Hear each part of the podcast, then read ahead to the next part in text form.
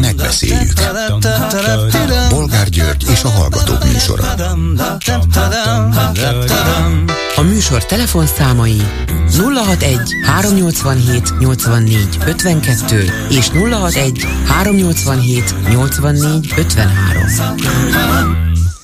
Jó napot kívánok a Klubrádió mikrofonjánál Bolgár György. Mai műsorunkban beszéljük meg, hogy az utolsó percben kiegyezett a főváros és a kormány a hamarosan kezdődő atlétikai világbajnoksággal kapcsolatos vitájában. Gulyás Gergely, a miniszterelnökséget vezető miniszter az éjszaka értesítette Karácsony Gergely főpolgármestert, hogy a kormány teljesíti a pár éve kötött megállapodást, és folyósítja a megígért pénzt az egészségügyi beruházásokhoz. Hogy hogy? Új szakasz az ellenséges viszonyban? Lehet, hogy még ki is jönnek egymással a következő egy évben a választásokig? Vagy a kormány mindenképpen el akarta kerülni, hogy a megnyitó ünnepség alatt az egész világ szemelátára a főpolgármester és egy csapat tüntető tiltakozzék a stadion előtt akkor már inkább fizetnek, ha fizetnek. Következő témánk, hogy kormányunk azért nem marad ellenség nélkül ezekben a napokban sem. A Magyar Nemzet címoldalán ugyanis arról számol be, hogy provokációval nyitott a Sziget Fesztivál. Vajon mivel? Hát azzal, hogy homoszexuális párokkal is reklámozzák a fesztivált, közölte Rétvári Bence államtitkár. Be kéne talán fóliázni az egész szigetet? Mit szólnak ezen kívül ahhoz, hogy egy döbbenetes videó nyomán kiderült, egy Szentgotthárdi szociális gondozóban poloskák lepték el az egyik beteget. A probléma már korábban is ismert volt, de csak most kezdtek el egy nagyszabású poloskaírtást. Az intézmény alkalmazottai közül pedig többen felmondtak. De egyáltalán milyen állapotok vannak a 21. századi Magyarországon? Hogy lehetséges ez, és hogy lehet, hogy csak egy nyilvános botrány segít ezek megoldásában, legalábbis ideiglenesen? És végül beszéljük meg, hogy érdekes interjút adott a Fideszes Mandinernek az MSZP pártigazgatója Molnár Zsolt. Ebből kiderült, hogy több kérdésben egyetért a Fideszsel, azt viszont Zsák tartja, hogy Gyurcsány és a DK minden egyes kisebb és nagyobb ügyben támadja a kormányt. Az az ellenzéki politika, mondta, ami a tagadásra épül, nem vezet győzelemre, sőt, totális zsákutca. A szocialista politikus szerint rossz ellenzéki politika az is, hogy Magyarország ne kapja meg a visszatartott uniós pénzeket, mert a Fidesz hibáiért nem szabad a magyar társadalmat, a magyar embereket büntetni. Ez nem lenne más, mint kistílű politikai haszonszerzési kísérlet. Komoly ellenzéki belvitára alkalmas gondolatok? Érdemes volna ezeket a vitákat lefolytatni? Telefonszámaink még egyszer 387 84 52 és 387 84 53. A telefonnál pedig Icés Ambrus, a Szikra tábor főszervezője. Jó napot kívánok! Jó napot kívánok, üdvözlöm a hallgatókat! Nem biztos, hogy a hallgatók tudják, mi ez a szikratábor, de talán arról olvastak, hallottak már valamit, hogy a szikra mozgalom akart volna egy nyári tábort szervezni, több naposat, valahol vidéken. Aztán egyszer csak közölték velük a korábbi jóváhagyás ellenére, hogy hát ott, ott nem lehet mégsem. Akkor elmentek egy másik helyre, azt mondták, rendben, rendben, majd másnap közölték önökkel, hogy hát sajnos így sem lehet. Úgyhogy marad a népliget a fővárosban.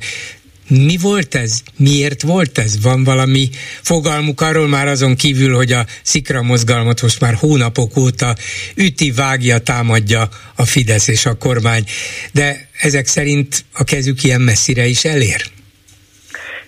Igen, köszönöm. Hát mi is meglehetősen értetlenül állunk ezelőtt a jelenség előtt, um, vagy azt hiszem most már talán um, egyre kevésbé értetlenül, és egyre inkább látjuk át ezt a dolgot, ami, ami körülöttünk történik.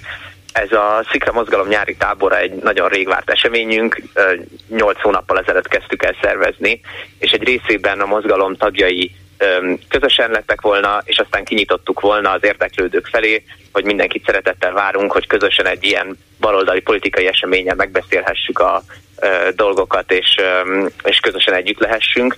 Nagyon jó kapcsolatunk volt a táborhelyel is, azonban a Szikra mozgalom ellen hónapok óta tartó lejárató kampány egy ponton elérte a táborunkat is, és a kormánypárti és a szélső jobboldali nyilvánosságban is tematizálódott ez a rendezvény, és ezzel nagyjából egybeesően váratlanul és indoklás nélkül visszamondták a foglalásunkat erre a táborhelyre.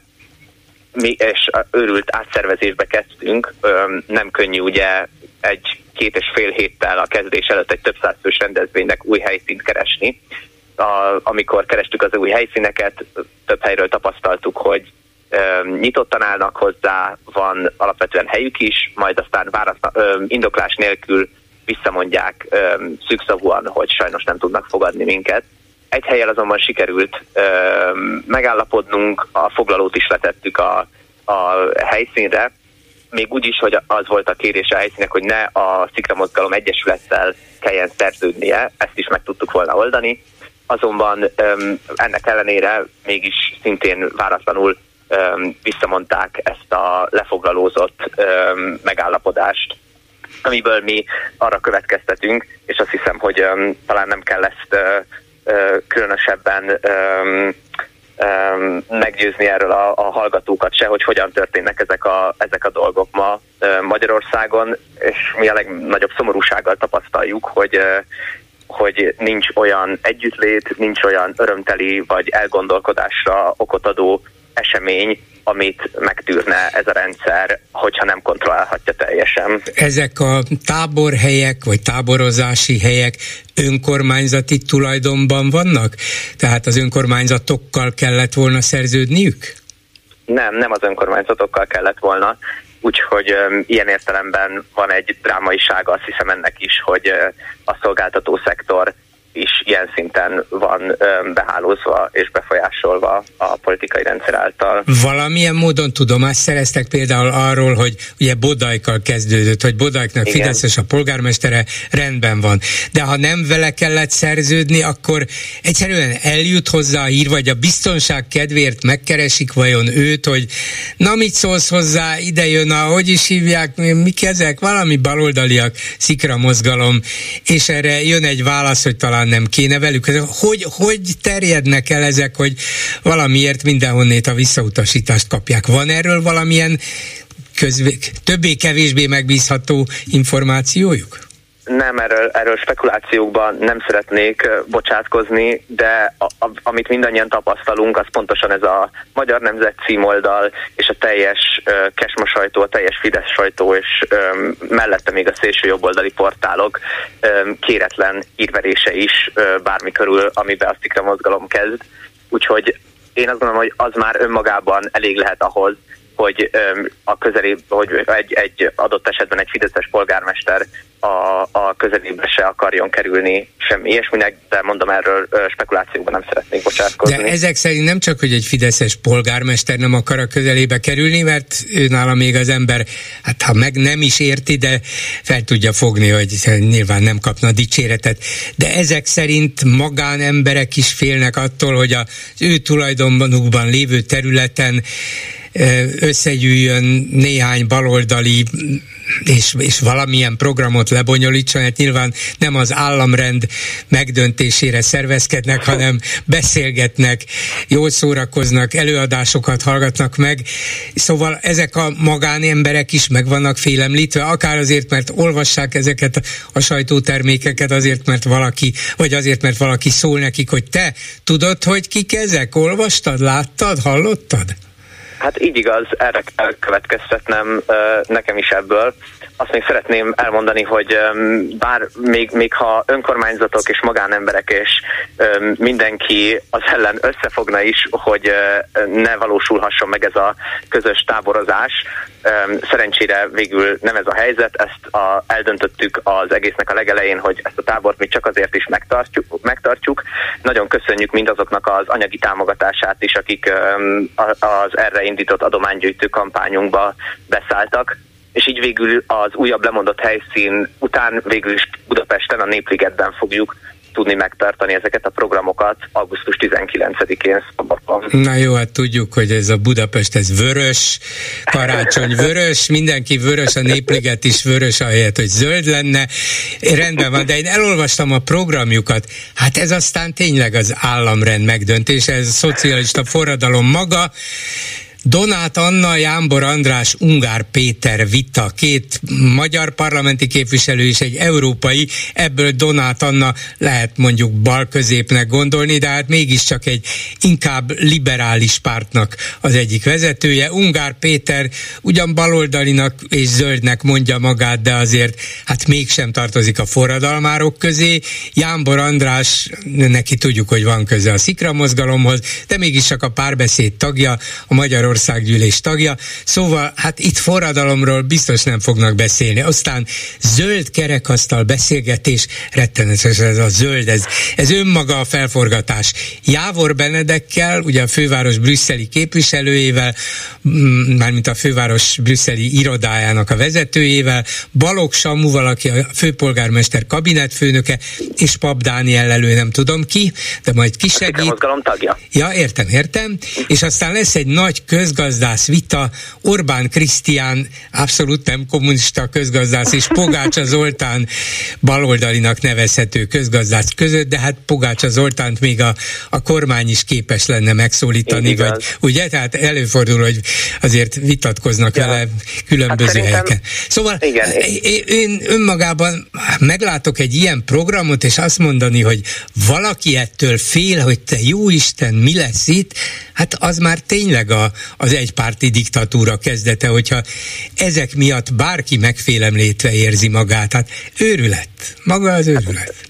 Nézze, bolgár úr, szerintem az a helyzet, hogy itt pont az um, előző blogban is uh, említette, hogy vannak szükséges um, viták az ellenzéki oldalon, amiket le kell folytatni, és mi ebben eltökéltek vagyunk, nekünk van egy víziónk a világról, van egy víziónk Magyarországról is, arról, hogy mit lehet tenni az Orbán rendszer idején, és mi azt szeretnénk, hogy ezek a viták foly, folyjanak le, és, és, és találjuk ki, hogy mi legyen. Van egy nagyon erős apátia, azt hiszem az ellenzéki közösségben, mi a szikra mozgalommal ezt, ezt szeretnénk felrázni, és azt szeretnénk, hogyha ha tudnánk érvényt szerezni a magunk baloldali megoldásjavaslatainak, és szerintem ebben látja pontosan a kormány azt a kockázatot, hogyha van tér közösen gondolkodni, ha van tér ezeket a vitákat lefolytatni, az egy olyan dolog, amit nem tudnak a kontrolljuk alatt tartani feltétlenül. És én nagyon egyetértek azokkal a kormánypárti megszólalókkal, akik azt gondolják, hogy hát tusványosban nincs hülyeséggel ítélni tusványost, és inkább csinálja magának az ellenzék is ilyet, és én azt mondom, hogy ez nagyon fontos, és nagyon örülök, hogy végül is ezzel a néptigetes megoldással sikerült egy ilyen platformot mégis valahogy létrehoznunk. Na most miután feltételezem, hogy a hallgatóink többsége azért nem fog elrohanni a népligetbe, bár lehet, hogy egyesek érdeklődését fölkeltjük, de minden esetre azért a szikra mozgalom főleg feltételezem fiatalokat szeretne megmozdítani mozdítani. De hát nem, nem, nem csak... kizárólag. Pont a, a, a tábori regisztrálóink között öm, azt számolgattam, hogy több mint öm, a legidősebb és a legfiatalabb regisztrálók között körülbelül 60 év volt az életkorkülönbség. Hát az elég jó, hát akkor a, a 70 éves, 70 valahány éves fiatalokat is maguk közé sorolják, nagyon helyes. Szóval azt akartam megtudni, ha már utalt erre, hogy le kéne folytatni az ellenzéken vagy a baloldalon belül is a szükséges vitákat. A szikra mozgalomnak van olyan, hát mit mondjak, ajánlata az ellenzék számára, hogy ezt és ezt kellene csinálni, szeretnénk, hogyha az ellenzéki vagy magukat többé-kevésbé baloldalinak definiáló pártok ezen a vonalon mennének tovább, így próbálnák ezt a mostani rendszert választásokon megbuktatni, ilyen és ilyen programmal. Van ilyen? Hát nekünk van egy kifejezetten fontos ügyünk jelenleg, amiből merem is azt gondolni, hogy valamire tényleg rátapintottunk, hiszen amikor ezt elkezdtük igazán ö, tematizálni, akkor indult el a lejáratás ellenünk, tehát azt hiszem, hogy valamilyen veszélyérzetet talán Kocsis Mátévan és a kormánypártban is kiváltottunk, ez pedig a végrehajtások és kilakoltatások ügye. Mi azt gondoljuk, hogy az, hogy ma Magyarországon azzal lehet keresni pénzt, hogy embereket földön futóvá tesznek, és azon versenyeznek egymással különböző egy hálózat tagjai, hogy ki tudja a legjobb hasznot húzni mások tönkretételén, az tartatatlan, és szerintünk állami kézbe kell venni a végrehajtásokat, és egy olyan rendszert kell létrehozni, aminek a célja, hogy minél kevesebben veszítsék el a lakhatásukat. És ez egy olyan dolog, ami benne van nagyjából a közbeszédben, hiszen a Werner ügy kapcsán felmerül többekben, de szerintünk ezt nem egy korrupciós ügyként, hanem egy megélhetési ügyként kell kezelni, és arra kell ajánlatot tenni azoknak az embereknek, akiknek a megélhetésük kerül veszélybe, hogy hogyan fogjuk az ő érdeküket képviselni ebben a helyzetben. Azt hiszem ez az első lépés jelenleg. Igen, ez egy fontos lépés, de hát mégsem ha tetszik, rendszer szintű. Azt lehet mondani, hogy igen, ebből kiderül, hogy az önök mozgalma baloldali, igazságosabb társadalmat szeretnének, na de ezzel megbuktatni a jelenlegi rezsimet biztos nem lehet. Lesz de esetleg több szimpatizánsuk, ha egyre többen tudnak róla, de, de akár pártokat nem lehet erre szervezni, vagy csak erre szervezni. Van ennél átfogóbb rendszer elképzelésük? Hát ugye említette, hogy pártokat nem lehet szervezni erre, mi részben ezért is nem vagyunk párt, mert nem szeretnénk valamilyen messianisztikus szerepben fellépni. Azt nagyon sokszor láttuk a, az elmúlt 14 évben, hogy valamilyen emberbe vagy szervezetbe kerül a minden reménye az ellenzéki közösségnek, aki azt mondja, hogy tudja, tudom a megoldást, gyertek velem, és aztán falnak megy. Ebbe a hibába nem szeretnénk beleesni, tehát nem, nem tekintjük magunkat mindentudónak, azzal kapcsolatban van egy elég erős érzésünk, hogy um, itt tágabb tömegeket és a bizonytalanokat megszólítani csak az életszínvonalukkal és a megélhetésükkel kapcsolatos kérdésekkel lehet. Hát akkor köszönöm szépen, és bízunk benne, hogy ez a népligeti rendezvényük sikeres lesz, azt nem fogja megzavarni senki, és egyébként köszönöm pedig szépen. találnak különböző lehetséges baloldali válaszokat is az érdeklődik, de ők minden esetre különböző pártállású, különböző felfogású szereplők lesznek ott, úgyhogy már önmagában ez a vita is érdekes. Köszönöm szépen Itz és Ambrusnak, a Szikra tábor főszervezőjének. Viszont hallásra! Viszont hallásra, köszönöm szépen. És akkor egy hallgató vonalban. Jó napot kívánok! Jó napot kívánok! Én a MSZP-nek a kormánypártisággal szeretnék. Jaj, jaj, ez, ez, ez erős. Azt mondja egy ilyen nyilatkozat után, hogy az MSZP Igen, kormánykárti. Ezt mondom, ezt mondom, és, és most, hogy az, ezen a nyáron látszik, hogy eléggé hát a, azok az események, amiket megszerveztek erre a nyára a, a kormánypártok, azok ugye mind, célozzák a 24, 24 évi választásokat, és azok a botrányok, legyen az a, a jaktos botrány, vagy bármi más, azoknak a elfeledtetésére még bedobnak ilyen, ilyen embereket is, mint ez az MSZP-s kollega úr. Szóval elég furcsa. Hm.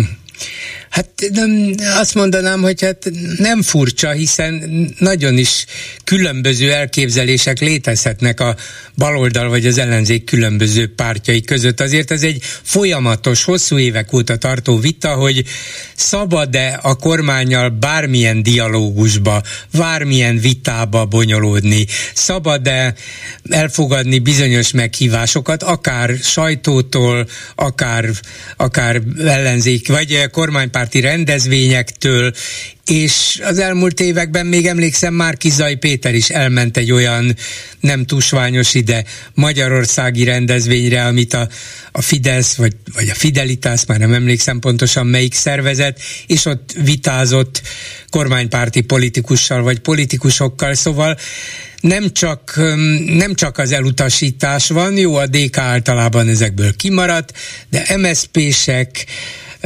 LMP-sek, adott esetben Márkiza és mások, jobbikosok biztos, hogy vettek részt ilyeneken, és nem is tudom azt mondani, hogy ezek teljesen feleslegesek, mert mondjuk egy Hiller vita, vitát a Fidesz egyik kultúrpolitikusával az ember érdeklődéssel néz, és abból kiderül, hogy azért ezek gyökeresen különböző politikusok, más világnézettel, más politikai elképzelésekkel, a kérdés persze változatlan az, hogy miközben tudjuk, hogy minden hatalom nem a dolgozó népé, hanem a Fideszé, szabad-e úgy tenni, mintha, mintha hát mégsem volna minden hatalom az övéké, hiszen én is szót kapok.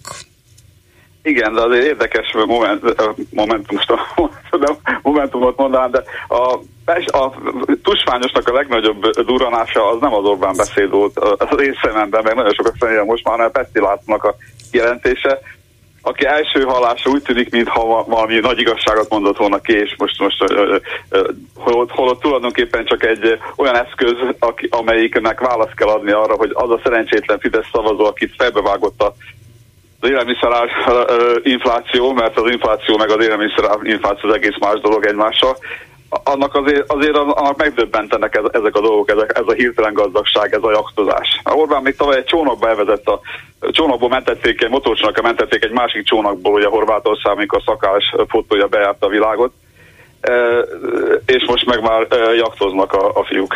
Tehát e, ezt valahogy meg kell magyarázni, és akkor erre kitalálták ezt a Pesti Lászlót. Gond, gondolja, hogy ez egy megszervezett propaganda igen, akció? De miért? dolgoznak rá. Lehet, pont, hogy pont, egy, nem, nem pont, egy, pont egy Pesti Lászlóra bízzák azt, hát akkor nem. mégis csak a közelebbi mondjuk pártemberük, vagy valamilyen vezetők Pestiről sokan azt se tudják, hogy kicsoda. Sokan nem tudják, hogy kicsoda, de aki, aki most az a szükkör, amelyik, amelyik, amelyik hallgatja, vagy, vagy bővebb kör a, a klubrádiót, vagy aki az ellenzéki sajtót olvassa, vagy aki vagy csetel a, a közösségi felületeken, az tudja ki a Pesti László, de a Pesti László lehet, nem tudott beszélni a Rogánnal erről a dolog, és nem beszéltem meg a Rogánnal, de hogy ők erre, erre most ráépítenek egy ilyen, egy ilyen mm, Orbán Viktor lelkiismerte megszólalt kampányt, abban biztos vagyok, és akkor itt, itt jönnek ezek a, beledolgoznak ezek a fiúk, a, a, a, a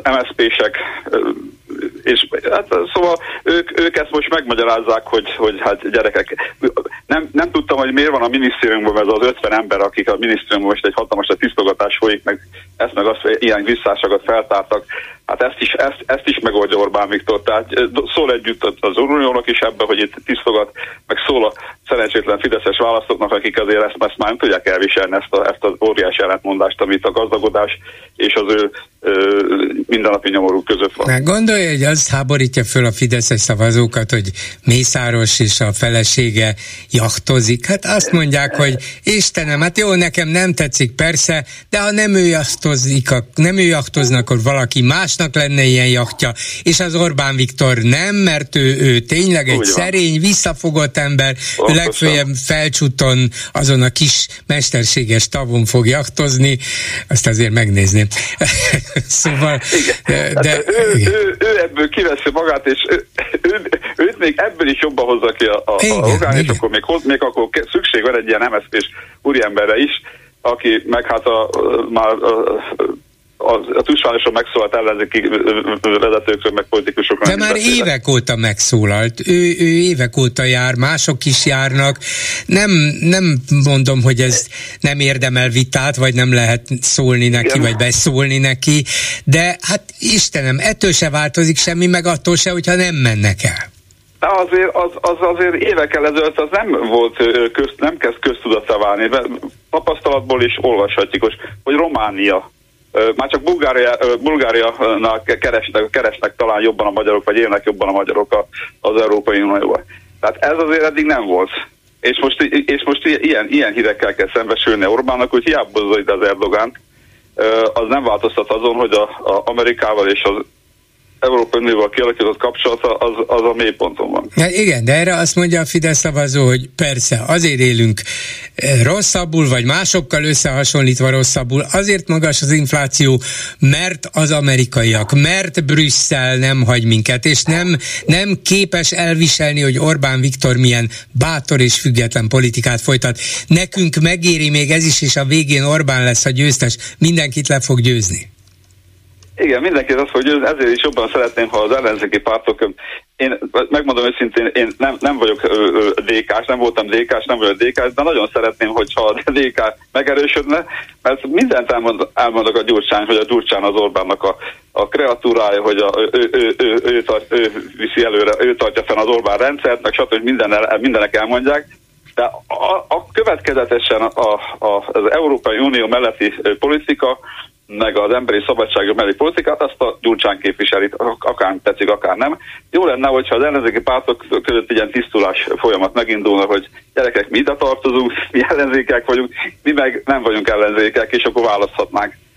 Jobb, hát, jobb, jobb lenne ez De akár szerintem. kialakulhat két olyan ellenzéki csoportosulás is, ha Igen, de, hogy mondjuk az egyik a, a Gyurcsányféle, vagy a DK, és Igen. az azt mondja, hogy nincs semmiféle kompromisszum, se kisebb, se nagyobb ügyekben a, a kormányjal, Pontosan. és van egy másik, amelyik azt mondja, hogy bizonyos Pontosan. dolgokat el tudok fogadni, bizonyos dolgokat meg is tudok dicsérni, és szerintem ugyan sokkal jobban lehetne, meg igazságosabban, meg humánusabban, de hát azért ne rúgjuk minden kilométer kőnél a, a, Fide, a Fideszt, mert ennek a rugdosásnak nincs értelme, nem hozott semmiféle hasznot, próbálkozzunk meg egy más módszerrel, és lehet, hogy akkor két ilyen gondolatkör körül kialakul két ellenzéki csoportosulás. Hát e- ennek jobban, jobban örülnék. Még egy dolgot, mielőtt még befejezni. A, a nagy bánatom, hogy nem tudtam elmondani a héten, mert nem kerültem sor, most véletlenül bekerültem az adásba a, amit a váram művelnek, az, az annyira felháborító, és annyira nem mozgatja meg az embereket, hogy az hihetetlen. Tehát az, hogy az, az a honvédelmi minisztérium épületét elfoglalta a miniszter úr. A, a, a történeti múzeum. Még hagyja, hogy a minisztérium épületét foglalta volna el, hanem a, a hadtörténeti múzeum épületét. Igen, igen. Elfoglalta, elfoglalta úgy, hogy több, több 10 milliárd, ha nem több milliárd forintot fognak arra költeni, hogy, hogy tönkre tegyék a hadtörténelmi múzeumot, tehát kiköltöztessék, valahol a világ végére elvigyék, addig sincsen meg. Ugyanígy a közlekedési múzeumot is egy, egy ilyen fantazmagóriás terve, hogy majd ők minden csodát mit fognak építeni majd, és megszüntették. Tehát a magyar műszak, a magyar iparnak a egyetlen múzeuma volt, amelyik közkedvelt volt és érdekes volt, és, és emléket állított a, a valamikori magyar műszakiparnak, és és, a, és az a, ipar újítóinak, igen, hiszen voltak ott, igen. Ott, ott, hát a, a közlekedési területén is, mert, hát a kandótól kezdve a a gépkocsi gyártásig, dúszgyártásig, minden benne volt össze volt foglalva. Az valahogy el, eltűnt, nincsen.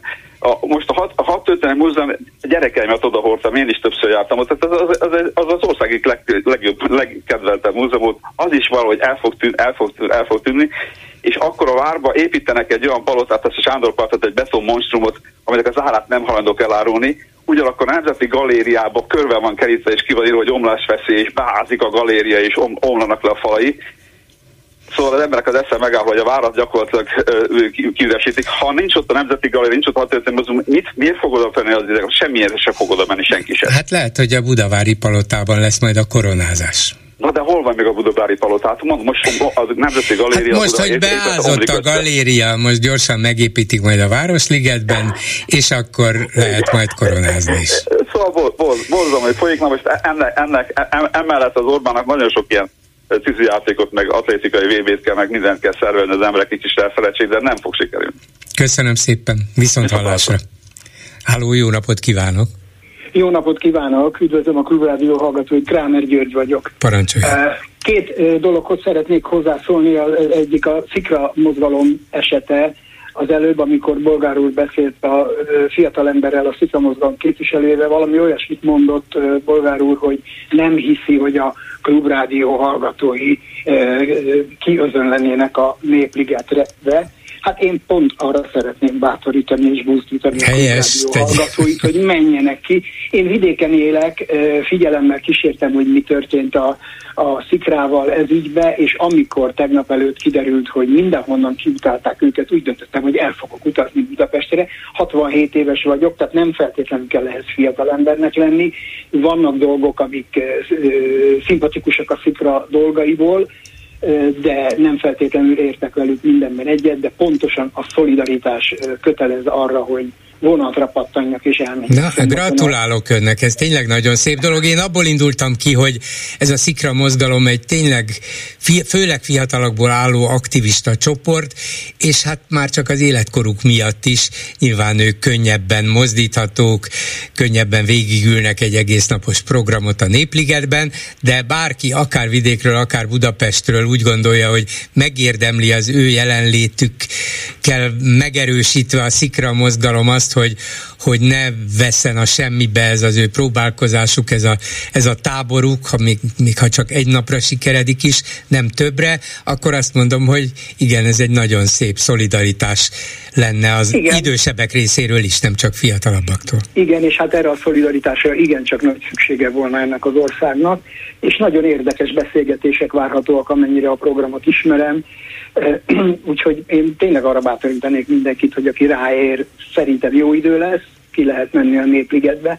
A másik a Molnár Zsolt esete, a, el, el kell menni vitázni a, a kormánypárti politikusokkal. Ez egy nagy kérdés, ugye be, ke, be kell menni a hír tévébe, stb. Ez többször fölmerül. Az jut eszembe, hogy igen, meg kell próbálni fenntartani a párbeszéd lehetőségét, de tavaly a Tihanyban szerveznek, azt hiszem talán a Fidelitas Transit címen ilyen ö, rendezvényt, idén is lesz.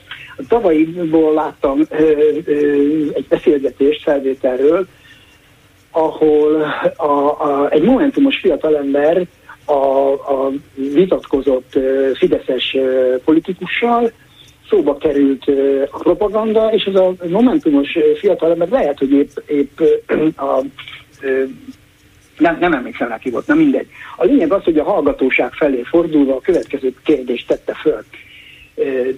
Tegye föl a kezét, aki őszintén elhiszi azt, hogy a balliberális oldal az óvodákban és az iskolákban LMBTQ propagandát fog folytatni, ha hatalomra kerülnek. Bolgárul a teremben ülő 80-100 ember egyként tette föl a kezét, hogy ők ezt komolyan elhiszik. Most ilyenkor mi, mit lehet ezzel tenni. Ezzel nem lehet vitatkozni. Tehát vannak dolgok, amik nem vitaképesek. Hogy tusványosan van-e olyan dolog, ami vitaképes, ezt erősen kérdőjelezem. A, a, tényleg ez egy nagyon nagy dilemma. És uh, Ungár Péter szokta mondani, hogy ő mindenhova elmegy, mert uh, ott legalább Igen. addig, amíg ő beszél, az hangzik el, amit, amiben ő hisz. És ebben is van igazság, csak rendkívül egyenlőtlen erőviszonyok között zajlanak ezek a viták, és nagyon nehéz helytállni, nagyon nehéz érdemben Hát igen, mert ugye még ha nem ez a helyzet, de még ha az történne is, hogy például az állami televízió és rádió vitaműsoraiba rendszeresen és egyenlő félként hívnának be ellenzéki politikusokat és szakértőket, nem ez van, inkább csak mutatóba hívnak, és azok közül is csak a kiválogatottakat, hogy hát akkor Igen. tudjuk, hogy ő ilyen vagy olyan, hát jöjjön inkább ő.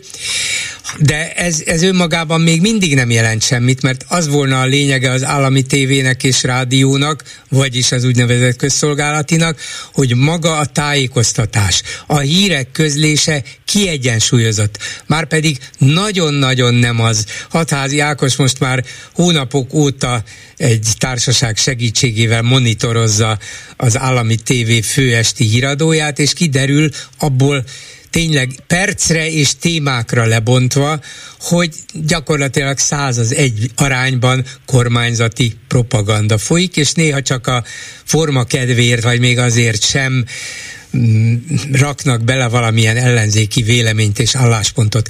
De amíg a tájékoztatás totálisan kormánypárti, addig nem is lehet már egyenlő félként vitatkozni a mondjuk azt követő háttérműsorban, hiszen addigra már a közönség félre van vezetve. Hiába kiabálok, mint ahogy ön is itt mondta a példájában, hogy hát micsoda marhaság ez, hát hol, hol folyna ilyen LMBTQ propaganda az óvodákban és az iskolákban, nincs ilyen. Ha elhiszik, mert ezt a propagandát kapták, akkor nem tudok vitatkozni sem, még ha meghívnak is. Hát igen, éppen ezért gondolom azt, hogy, hogy aki nem a rendszer kritikával és a rendszer lebontásával próbálkozik, annak bele kell törődni abba, hogy nincs vita. Bele kell törődni az egypárti féldiktatúra, vagy egész diktatúra agymosott ö, ö, évekbe, uh-huh. amit még előttünk áll. És én azt gondolom, hogy ugyan ö, Bolgár úr nagyon helyesen azt mondta, hogy for, forradalmi rendezvénynek nem lehet nevezni a, a Szikra tábort, a Szikra meghirdetett programját, de ha, ha megkaparjuk az igazi baloldali gondolkodók mind a rendszer lebontására. Hát de ehhez nem kell forradalom, mondjuk nem. bízunk abban, hogy meg lehet ezt csinálni békésen is, nem, nem kell az utcára menni kapával, kasszával, nem tudom mivel, hanem hát, jó, hát, tudjuk, hogy a választásokon ez már lassan közelíti a lehetetlent, olyan elképesztő fegyverarzenálja van a kormánynak, hogy a választások ugyan formálisan szabadok, de gyakorlatilag mégse legyenek azok. De azért abban bízom, hogy nem kell hozzá forradalom, hogy ezt a rendszert meg lehessen buktatni? Hát forradalom nem, de radikalizmus igen, innovatív radikalizmus, vagy radikális innováció kellene, amit én hiányolok az ellenzéki mainstream politikusokból, és ezen a téren talán a szikra, vagy a szikra féle gondolatok közelebb állnak a, a, a, a eredményes Igen. küzdelemhez, ami persze természetesen nem holnap fog eredményt hozni, ezt látjuk. Igen, és hát nyilván kellenek olyan, és akkor itt lehet használni a forradalmi jelzőt, olyan forradalmian új megoldások, módszerek, amelyek eddig kiestek a mondjuk polgári demokrácia keretei között mozgó ellenzék eszköztárából, mert nem is gondoltak rá, hogy ilyenre szükség lehet, de igen, most már ott tartunk, hogy hogy nem egy normális polgári demokráciában élünk, tehát más módszereket kell találni és használni, akár forradalminak látszókat is, ami nem forradalmat jelent, csak radikálisan újat, ahogy ön mondja. Van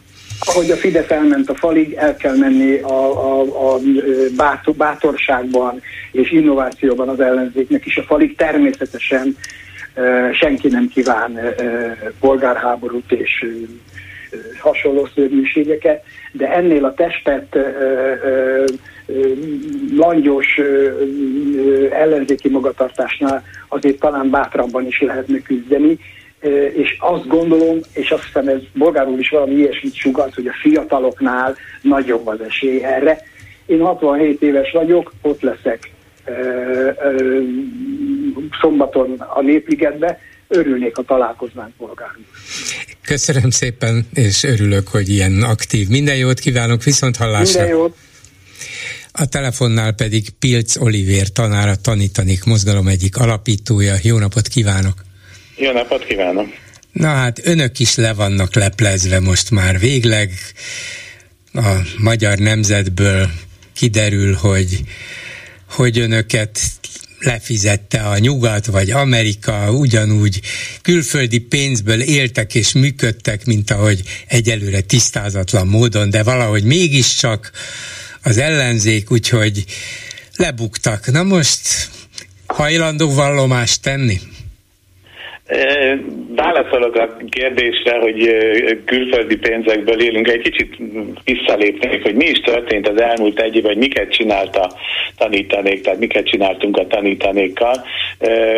Van egy Facebook oldalunk, aminek az elérése most már olyan 3 millió körül van.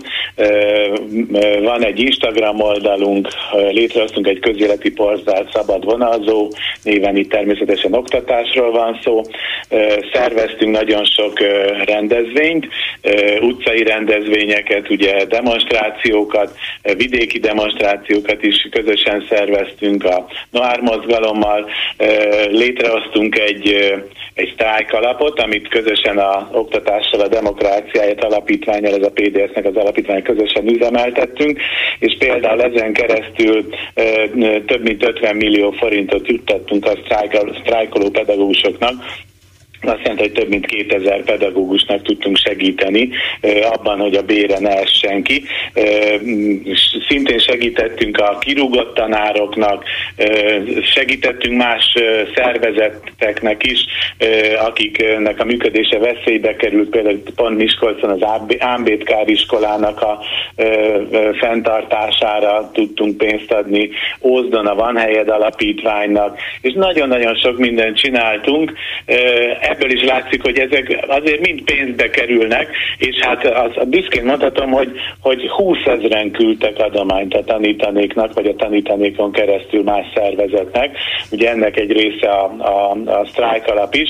Tehát igazán az, hogy igen, voltak külföldi pályázatok is, amin részt vettünk, és mai napig is mindenféle pályázaton részt veszünk, hogy, hogy, hogy a pedagógusoknak a mozgalmát azt életben tudjuk tartani, és nyerünk is nagyon sokszor ezeken a pályázatokon. Tehát én azt hiszem, hogy amit elmondtam, abból az látszik, hogy amiről itt vádaskodnak, hogy mi külföldi pénzből élünk, hát az valami töredéke lehet annak, amit itt a támogatóink adtak nekünk, mert azért ebben a 20 ezer adományozóban bizony vannak nagy támogatók is, igaz, hogy nyilván kisebb számban, de akár milliós összeget is utaltak nekünk, és vannak rendszeres támogatók is, tehát igazán mi a, a támogatottságunkból, a hazai támogatottságunkból tudunk működni, és azt hiszem, hogy talán egyre jobban sikerül ezt a működést megszervezni, hiszen például az Európai Uniótól most egy olyan díjat kaptunk, amit Magyarországról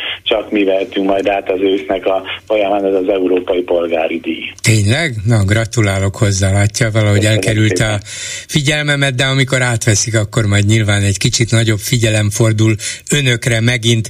Na ez a híres neves magyar nemzetes leleplezés, ez még csak nem is titkos szolgálat szolgálati forrásokból származott, hanem van egy Humán Platform Egyesület, amelynek a 2022-es beszámolóját, tehát saját beszámolóját nézték meg, és ez az Egyesület kapott tavaly 54,5 millió forintos külföldi támogatást, és nyilván ez is segítette valamennyire önöket. Na hát így buktak le ezek szerint, de ez a 20 ezer támogató, amit ön említett, ez, ez meglepő, ez, ez nagyon erős. Ez még talán még a szakszervezetek támogatását is felülmúlját, legalábbis a szakszervezeti tagokét mindenképpen, és ha valaki hajlandó pénzzel segíteni az önök munkáját, akár a tiltakozást, akár mások tanárok segítését, akár a szervezést, akár a tájékoztatást, az, az nagyon, nem is mondom, hogy bátor dolog, remélem nem kell hozzá bátorság, de nagyon tisztességes dolog. Gondolom örülnek önök hogy ez így alakult. Számítottak, számítottak erre? ezeknek a támogatóknak. Számítottak erre, nem csak hogy... minket támogatnak, hanem az oktatási Igen. megmozdulásokat is, és az összes oktatási szereplőt. Számítottak erre, hogy ennyi embert sikerült tetle, te, tevőlegesen megmozgatni, tehát azt akartam mondani már, hogy tetlegesen, de az mást akar jelenteni. Szóval a lényeg az, hogy, hogy pénzzel támogassák önöket, mert azt, hogy elvileg támogatják önöket rendben, hogy elmennek többen egy megmozdulásra, tiltakozásra, tüntetésre, értem, de hogy pénzt is utaljanak, azért az egy, ennél még egy fokkal talán több elkötelezést, elköteleződést mutat.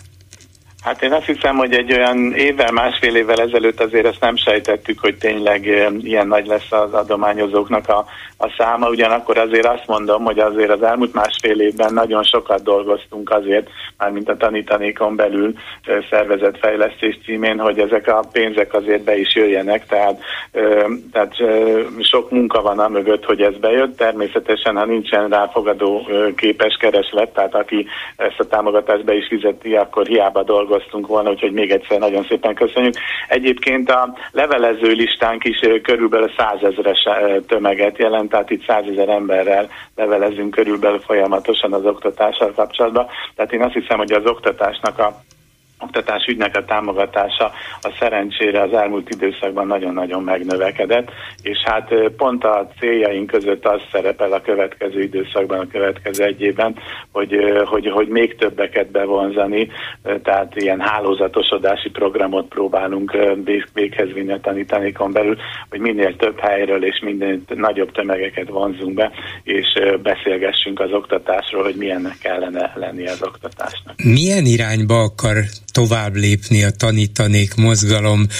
Ugye szakszervezetek feladatát nyilván nem akarja átvenni, de az is egyértelmű, hogy a szakszervezetekkel együttműködve kell valamilyen módon működniük, hiszen az erőket célszerű egyesíteni.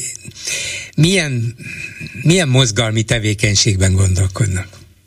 Tehát a legfontosabbnak most ez, amit utólag említettem, ez a hálózatosodási projekt, amit a legfontosabbnak tartunk a jövőben, tehát hogy tényleg minden tankerületben, lehetőleg minden településen legyenek elérhető személyek vagy csoportok, akikkel tudunk beszélni az oktatásról, hogy ők utána helyben meg tudják magukat szervezni, tehát ezt tartjuk a legfontosabbnak, de természetesen folytatjuk az együttműködést azokkal a szervezetekkel, meg akár újabbakkal is, akikkel eddig tettük, mert azt hiszem, hogy az oktatási szereplők az utóbbi időben talán példát is mutattak arról, hogy hogyan lehet együtt működni, akár diák szervezetről, akár szakszervezetről, akár szakmai szervezetekről van szó, mert az elmúlt bő egy év az azt hiszem, hogy pontosan erről szólt. Kínáljam a szülői szervezeteket, természetesen őket is ideértve. Tehát ezt folytatni fogjuk. Kicsit racionalizálni szeretnénk az utcai megjelenésünket, olyan szempontból, hogy hát az előző évben 15 tüntetést szervezett a tanítanék, vagy valamilyen performatív akciót, és hát azért ezek nagyon sokba kerülnek, most inkább a anyagi és a, a, a humán erőforrásunkat is inkább arra szeretnénk fordítani, hogy ilyen workshopokat szervezzünk, elérjünk csoportokat, akik már megalakultak. Nem fáradtak el lelkileg, fizikailag hiszen hát itt van ez az úgynevezett státusztörvény, végül is a kormány keresztül verte. Volt tiltakozás, voltak még bizonyos tárgyalások is, kisebb dolgokban talán visszavonulásra vagy visszalépésre lehet készíteni a kormány, de, de alapvetően mégis az lett, amit a kormány akart. Nem, nem érzik úgy, hogy hát ennyi futó, ennyire futotta tőlünk, elfáradtunk? Én azt látom, hogy az oktatási szervezetek eléggé fel vannak paprikázva, és lényegében egymást támogatva tudunk a gödrökből kimászni, meg hát azért a tanítanékon belül is most már körülbelül egy olyan tucatnyi ö, olyan ö, aktivista van, aki folyamatosan a tanítanékban dolgozik, és ezen kívül természetesen alkalmanként bizonyos ö, eseményekhez kötődve ö, nagyon sok önkéntesünk is van, de mivel most már vagyunk egy tucatnyian, hogyha egy-kettő közülünk éppen a gödör alján van, akkor a többiek segítenek ebből kilábalni. Tehát én azt gondolom, hogy továbbra is folytatni fogjuk azt a küzdelmet, és azt mondhatom csak a, minden, a saját nevemben, tehát a tanítanék nevemben, nevében, meg... Hát a többi oktatási szereplő uh-huh. nevében is. Mennyire érzik magukat megfélemlítve, mert például ez a támadás a Magyar Nemzetben, hogy hát lényegében önök is külföldi ügynökök, ugye, ez is a megfélemlítés egy része. Olvasom ma Maruzsa Zoltán köznevelési államtitkár interjúját az Origo című kormányzati propagandaportálnak, és ott meg azt a kifejezést használja, hogy hát aggályos a PDS és a PS, vagyis a két pedagógus szakszervezet jelenlegi tevékenysége. Hát ha aggályos, akkor talán be kéne az ilyeneket zárni. Szóval nem érzik magukat valamilyen fenyegetettségben? Nyilvánvalóan van fenyegetés, de hát ezek ilyen politikai fenyegetések, amiről szó van. A kormány próbálja az összes oktatási szereplőre ráhúzni, hogy pártpolitizál, holott mi itt az oktatásról beszélünk, tehát oktatáspolitizálunk, hogy így fejezzem ki magam, és a kormány ezeket a megmozdulásokat, vagy akár csak a kritikákat is mindig behúzza valami pártpolitikai térbe, és lényegében 2016 óta most már sikerült idáig eljutni, hogy ilyen törvényeket kell hoznia, mint a bosszú törvény, mert hogy lényegében nincsen oktatási koncepció, évtizedek óta, és hát lényegében egy tákolás van folyamatosan az oktatási rendszer körül, és hát most sikerült ezt a státusztörvényt meghozni, aminek ugye a neve, a hivatalos neve ellenére, hogy ez a pedagógusoknak egy új előmeneteli rendszerét vázolná fel, semmi köze nincs az egészhez. Lényegében ténylegesen egy politikai szándékot fejez ki, az, hogy tüzen-vizen keresztül a hiányzó pedagógusok ellenére hogyan lehet az oktatásnak a látszatát fenntartani, mert hogy itt minőségről szó sincsen sem a pedagógusoknak az életében, sem pedig a diákoknak az életében. Maruzsa szerint természetesen hazudik az ellenzék, hazudnak a kritikusok, nem hiányzik 16 ezer pedagógus a rendszerből, ez a státusztörvény is csupa jó dolgot hoz, csökke, a partnerek kérésére csökken az óraterhelés, egységesen 24 óra lesz, és így tovább csökken az adminisztrációs teher, a kormány akkor is emeli a béreket, hogyha ez a gonosz unió, a még gonoszabb magyar baloldal nyomására nem hajlandó folyósítani a pedagógusok béremelésére félretett vagy felajánlott pénzt, szóval mindenben akadályozzák a kormányt, miközben még így is egyre több jó dolog éri a pedagógusokat. Igen, nagyon nem tudta kifejteni ezeket a jó dolgokat Maruzsa Zoltán, mert igazán nincsenek. Tehát ezek, hogy a, azért csökken az adminisztráció, ez volt talán a legviccesebb, mert hogy a digitalizáció igen, igen, igen. Tehát ezt e, nem értem, erre tudnék egy példát mondani, hogy egyszer, egy, amikor bevezették a digitális jegyadást, egy moziba olyan kígyózó sor állt előtte, mint sose, és ki volt vagy elnézést digitálisan adjuk egyet. Hát körül, körülbelül ez történik a digitalizációval a, a, az oktatásban, és így, így, így egyszer egyszerűsödik a, az adminisztráció. Na mindegy, ez félretélve a dolgot, tehát nem nagyon tudta ezt megmagyarázni, csak hát ugye itt mindenki hazudik Maruzsa Zoltán szerint, csak hát éppen ő volt az, aki saját magát lebuktatta ugyanebből a szempontból egy tévesen elküldött e-mail ami azért elég jól bejárta a sajtót. Úgyhogy az, az a probléma, hogy amiket állít, állít, az egy alternatív valóság, tehát köze nincsen ahhoz, amit a szülők, a diákjaink, illetve mi tanárok az iskolákban megélünk nap, mint nap. Ellenben Maruzsa Zoltán még mindig a helyén van. A pedagógusok maradnak-e a helyükön? Ugye voltak feltételezések, hogy jó néhány ezer pedagógus távozni fog. Ehhez képest a nyár folyamán nem olyan sokan adták be a felmondásukat. Van egy olyan feltételezés, hogy talán majd a az őszi tanév megkezdése után, mert ez előnyösebb lehet. Vannak erről információi, mm, az emberek, az érintettek beszélnek erről, vagy inkább magukban tartják? Hát nagyon sokan szerintem még tervezik a dolgot, ahogy én is tervezem egyébként, de nyilván amíg az ember a családját el nem tudja tartani, nem talál egy olyan másik munkahelyet a, a már akár 30 éve betöltött pedagógusi pályája helyett, addig nyilván ne, nehezen tud tovább lépni a pedagógus létből, ami most azért próbálnak el lehetetleníteni, tehát ilyen oktatási rabszolgává tenni ebben az új státuszban a, a pedagógusokat. Ugyanakkor ezeket a számokat szerintem utólag fogjuk látni, a nyáron azt mondják a szakszervezetek, akiknek azért ö, jobb rálátása van ezekre a számokra, hogy kb. 2000 ö, tanár távozott a státusztörvénynek a bejelentése óta, vagy illetve a, tan- a tanév vége óta. Ö, és valóban az a helyzet, hogy ez a törvény olyan ö, ö, időpontokat tartalmaz, hogy például a, a most ö, megkezdődő tanévben, ami szeptember 1-én kezdődik, szeptember végéig kell a tanároknak majd nyilatkozni arról, hogy elfogadják-e az új státuszt, és ha nem, akkor lényegében ők november 1-én fognak eltűnni a mhm. rendszerből, úgyhogy nagy valószínűsége nagyon sokan arra várnak, hiszen akkor, ha minimálisan, de valamennyi végkielégítést kapnak. És Azok szerint, amit, amit mondott, ön is távozni akar, ott akarja hagyni a pedagógus pályát? Igen, ezen gondolkodom, természetesen, ahogy mondtam, csak akkor, hogyha találok egy olyan állást, amivel a családomat el tudom látni. Tehát az egy dráma, nem? Ön drámaként éli meg? Most nem azt, hogy keresi azt a módot, azt az állást, amivel eltartja a családját, az lehet dráma is, igen. De az, hogy hát minden, mindennek alapján, amit önről tudok, meg amit mondott, én úgy gondoltam, és úgy gondolom ma is, hogy szereti és szerette azt, amit csinál, de úgy érzi, hogy ez fenntarthatatlan, ennek így már nincs értelme.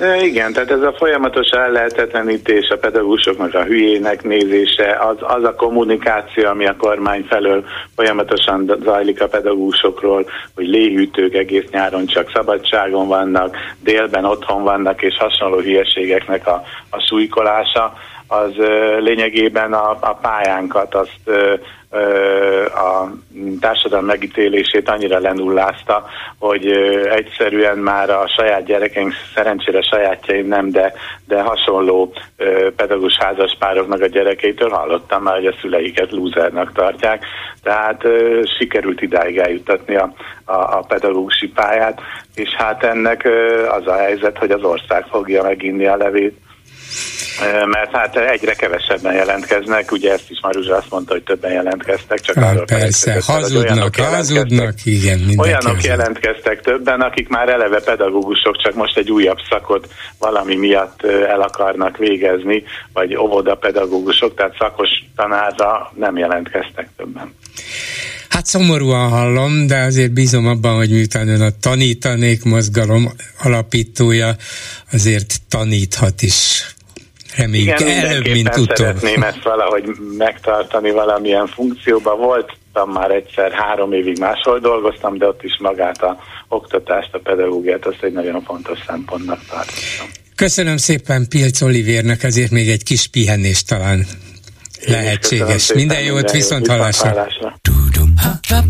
A hírek után is lesz mit megbeszélni. Röviden mai témáinkról.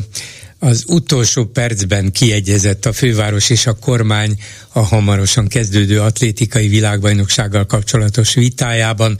Gulyás Gergely, a miniszterelnökséget vezető miniszter még az éjszaka értesítette Karácsony Gergely főpolgármestert, hogy a kormány teljesíti a pár éve kötött megállapodást, és folyósítja a megígért, de eddig visszatartott pénzt az egészségügyi beruházásokhoz. Önök szerint hogy, hogy új szakasz következik az ellenséges viszonyban a kormány és a főváros között, vagy Orbánék el akarják kerülni, hogy a megnyitó ünnepség alatt az egész világ szemelátára nyilván sok televízió lesz itt. A főpolgármester és egy csapat tüntető tiltakozzék a stadion előtt, akkor már inkább fizetnek. Ha fizetnek? Következő témánk, hogy a kormányunk azért nem marad ellenség nélkül, ezekben a napokban sem. A Magyar Nemzet címoldalán például arról számol be, hogy provokációval nyitott a Sziget, mármint a Sziget Fesztivál. Hát mivel azzal, hogy homoszexuális párokkal is reklámozzák ezt a fesztivált, erről beszélt Rétvári Bence államtitkár, be kéne talán fóliázni az egész szigetet? Egy döbbenetes videó nyomán kiderült egy vidéki szociális gondozóban poloskák lepték el az egyik ápolt beteget. A probléma már korábban is ismert volt, de nem tettek ellene semmit, csak most kezdtek el egy nagyszabású poloskeírtást, hogy ennek az ügynek ekkora visszhangja lett. Az intézmény alkalmazottai közül pedig többen felmondtak, de hogy lehetett ezt eddig egyrészt titokban tartani, másrészt, és ez a lényeg, nem tenni ellene valamit. Hát ilyen állapotok a 21. századi Magyarországon. És végül beszéljük meg, hogy érdekes interjút adott a Fideszes Mondinernek az MSZP pártigazgatója, Molnár Zsolt. Ebből kiderül, hogy több kérdésben egyet tud érteni a fidesz azt viszont Zsák utcának tartja, hogy Gyurcsány és a DK minden kisebb és nagyobb ügyben támadja a kormányt, az az ellenzéki politika, ami csak a tagadásra épül, nem vezet győzelemre, hanem totális zsákutca, mondja ő. A szocialista politikus szerint rossz ellenzéki politika az is, hogy Magyarország ne kapja meg a visszatartott uniós pénzeket, mert a Fidesz hibáiért nem szabad a magyar embereket büntetni. Ez nem lenne más, mint kistílű politikai haszonszerzési kísérlet. Komoly ellenzéki belvitára alkalmas gondolatok. Érdemes volna ezeket lefolytatni? Telefonszámaink még egyszer 387 84 52 és 387 84 53. Háló, jó napot kívánok! Jó napot kívánok, Zorán vagyok. Igen, tessék. Önnek is, a hallgatóknak is jó napot kívánok. Hát én, én 6-8 éven keresztül betelefonáltam folyamatosan. Én voltam csak emlékeztetőül az, aki például a Orbán, Vucic, Gyogyik, hogy így körbe menjek. Makedónia, Putyin tengelytről még, még beszéltem azelőtt, mielőtt elindultak volna ezek a putyini események, stb. Nem is ez a lényeg. Az a lényeg, hogy én kijártam tüntetni orvérzésig a várba az MTVA-ért. Elég koros ember vagyok, tehát nem is lennék rászorulva anyagilag, de úgy érzem, hogy egy, ö, ö, van annyi önbecsülésem magammal szemben is, nem csak a társadalommal, hogy kimegyek a gyermekemért, magamért, hogy nem érzenek ilyenek. Látszik, nálunk ez a Balkánon így működik. De hát ezen a Balkánon, mondjuk Szerbiában sok tüntetés ellenére sem sikerült megbuktatni Vucic rendszeret. Jó, jó, jó, de majd erre is akkor mondok példát, hogy minden relatív. Másfél éve uh, abba hagytam a telefonálást, mert csalódtam a magyar társadalomban, és de, meg, de ha követem a műsort, és megdöbbenve hallgatom, hogy még mindig ugyanazt a zalmát rágjuk, és ugyanolyan tetszetoszasság uralkodik az ellenzék köreiben, akár bolgárukat is kiemelhetném a, a megjegyzésével, vagy a hozzászólásaival, mint ami, ahol tartottunk hat éve, ahol tartottunk nyolc éve.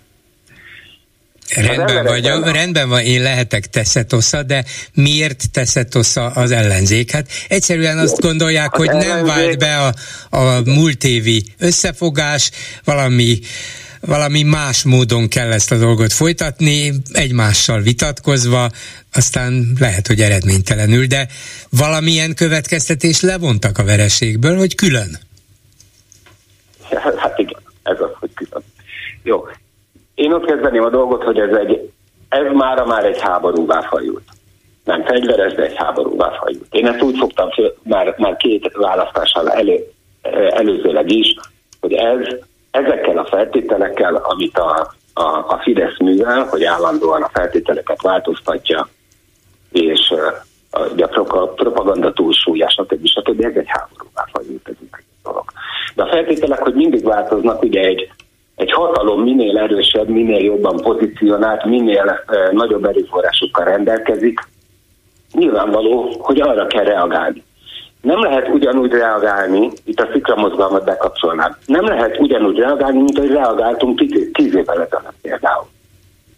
Ha azok a lehetőségek egy magyar társadalom számára elúztak 13 éve vagy, vagy 10 éve, és már átmentünk hogy azon, hogy ide elcsat választások, vagy nem.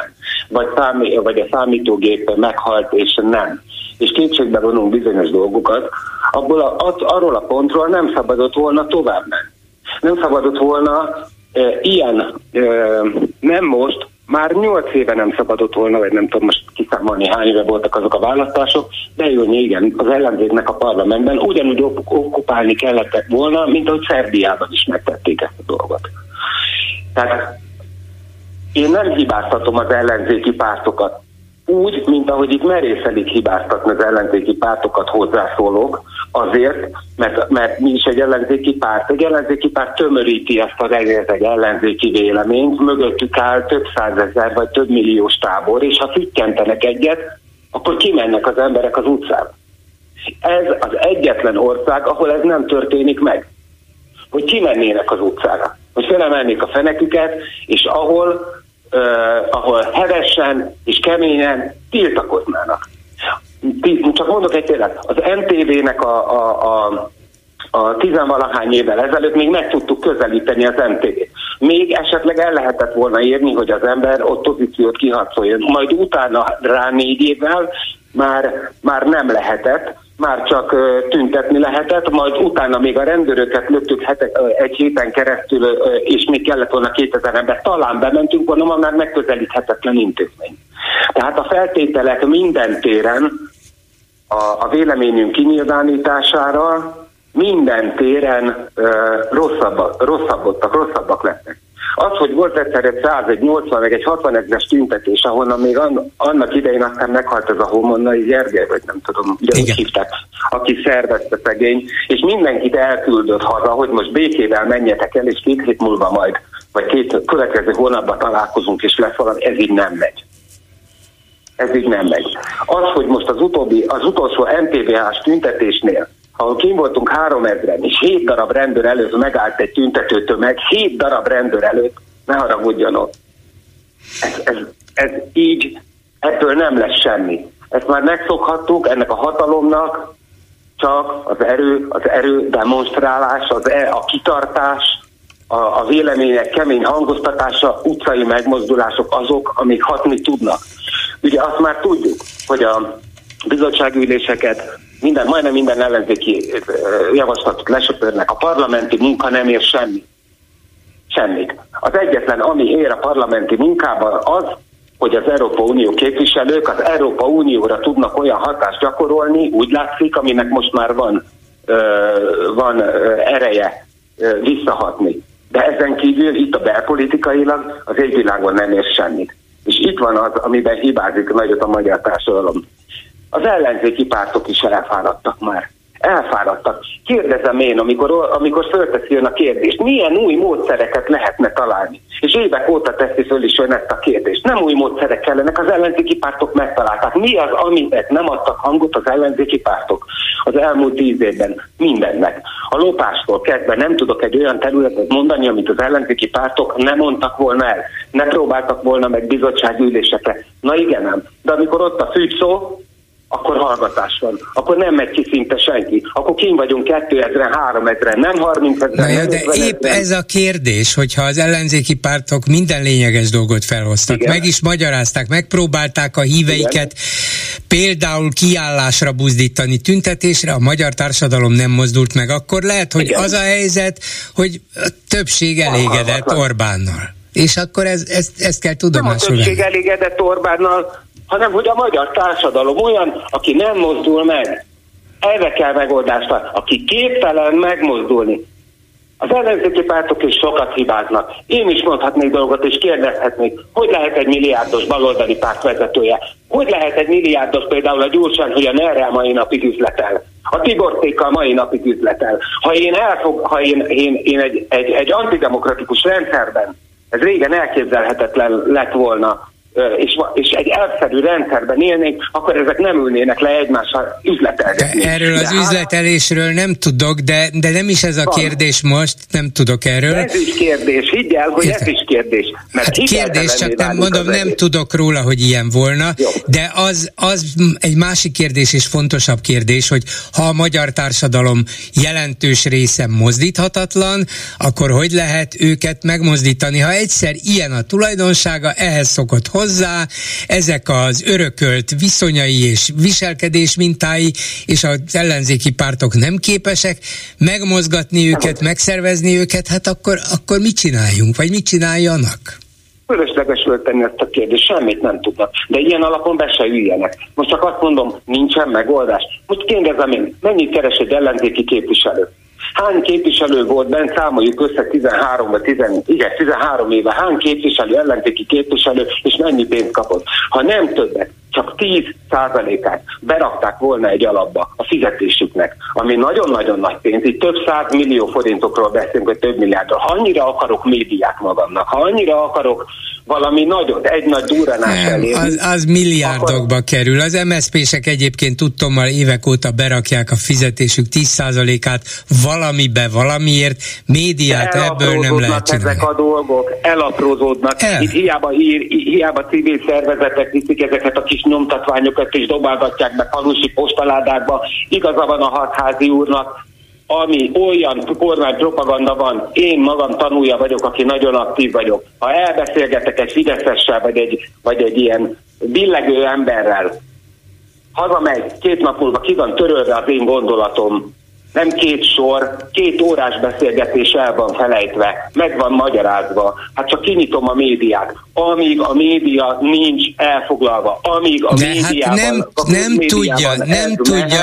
nem tudja az ellenzék, vagy az ellenzéki, vagy független média elfoglalni azt a 80-85 százalékot, amit a Fidesz birtokol. Nem tudja. Erre nincs mód.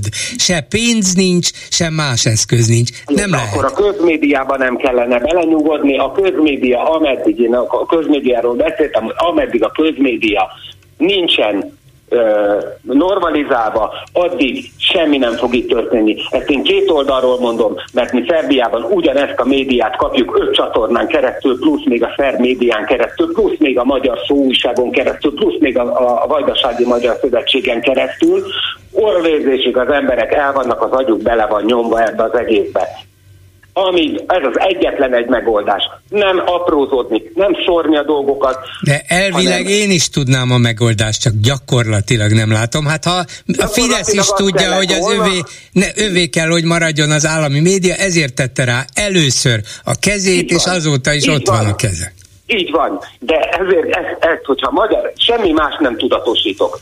Nem a lopásokat, semmi más nem tudatosítok a társadalomban 13 éve, csak az, hogy ellenzékiek, a médiát birtokba kell venni, a médiát valahogy is, az, ellen, a, az Európai Uniós képviselők ezt lovagolnák, csak egyetlen egy dolgot sikerülne elérni, azzal már elértük 50%-át annak, amivel már utána lehetne jachtozni, lehetne poloskákról beszélni, mert így csak egymás között dagonyázunk a, a pocsolyában, csak egymást halljuk, mi, mi tudjuk ezeket a problémákat, mi olvassuk a Telexet, Indexet, igen, igen, a, csak a, a társadalom másik fele nem, így van. Ez a igaz. másik fele nem. Hát ezt kell megszüntetni. Hát és nézze, a... nem könnyű. Nem, azt tudom mondani, hogy ez sajnos hát nem, nem könnyű. könnyű. Hát Sőt, szinte lehetetlen. Hát mi is kimentünk Szerbiában, mondtam, másfél éven keresztül minden vasárnap tüntet, minden hétvégén tüntettünk Novi Sad, Belgrád, Nisben minden, másfél éven keresztül nem sikerült, és visszatérve Vucicra, lehet, hogy Vucicot nem sikerült meg ö, ö, másik, na, megbuktatni. Kidobni, megbuktatni.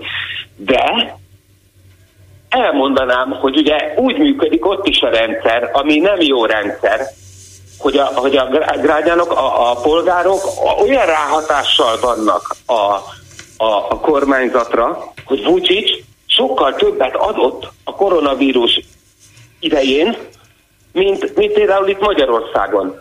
Hogy, hogy Vucic állandóan próbál valamit adni és kedveskedni a, a népnek, hogy ne füstöljen el teljesen az agya. Tehát amíg érzi, ami félelemben van, hogy így mondjam, amíg érzi a nyomást, Hát addig, addig Orbán tavaly 2000 milliárdot adott az ő népének, és meg is szavazták, Jó, hát meg vissza is, is szavazták a hatalomba. Jó, hát meg is tervezte azt, hogy, hogy, ne, hogy hát csak adott vissza. ő is, ezt akarom mondani, mert megtehette, most isszuk meg a levét a nagy inflációval. Jó, hát értem én, értem az aggodalmát, értem az indulatát, és gondolkozzunk tovább, hogy mit kellene hát, tenni, mert hogy csak, csak kellene, az biztos. Bocsánat, még egy mondat erejéig, fölösleges olyan dolgokról beszélni, és mindig az elején kezdeni, meg hálaadás, meg nem tudom miket emlegetnek. De hogy is, kit érdekelnek ezek a dolgok? Ki kell menni az utcára? ki kell menni, közöngeni kell, át kell menni a rendőrfalon, át kell menni, és bizony, mert, mert keményedett, mert megváltoztak a feltételek. Lehet, hogy ez 13 évvel ezelőtt még nem kellett volna, ma már eljutottunk odáig, hogy igenis, és ha egy, egy valamitől fél Orbán az, hogy meg ne ismétlődjenek a 2006-os gyurcsányi események. Ettől nagyon fél. Ez biztos, igen. Köszönöm szépen, viszont hallásra. Viszont hallásra. A telefonnál pedig Draskovics Tibor, a Budapesti Közlekedési Központ igazgatóságának elnöke. Jó napot kívánok! Jó napot kívánok!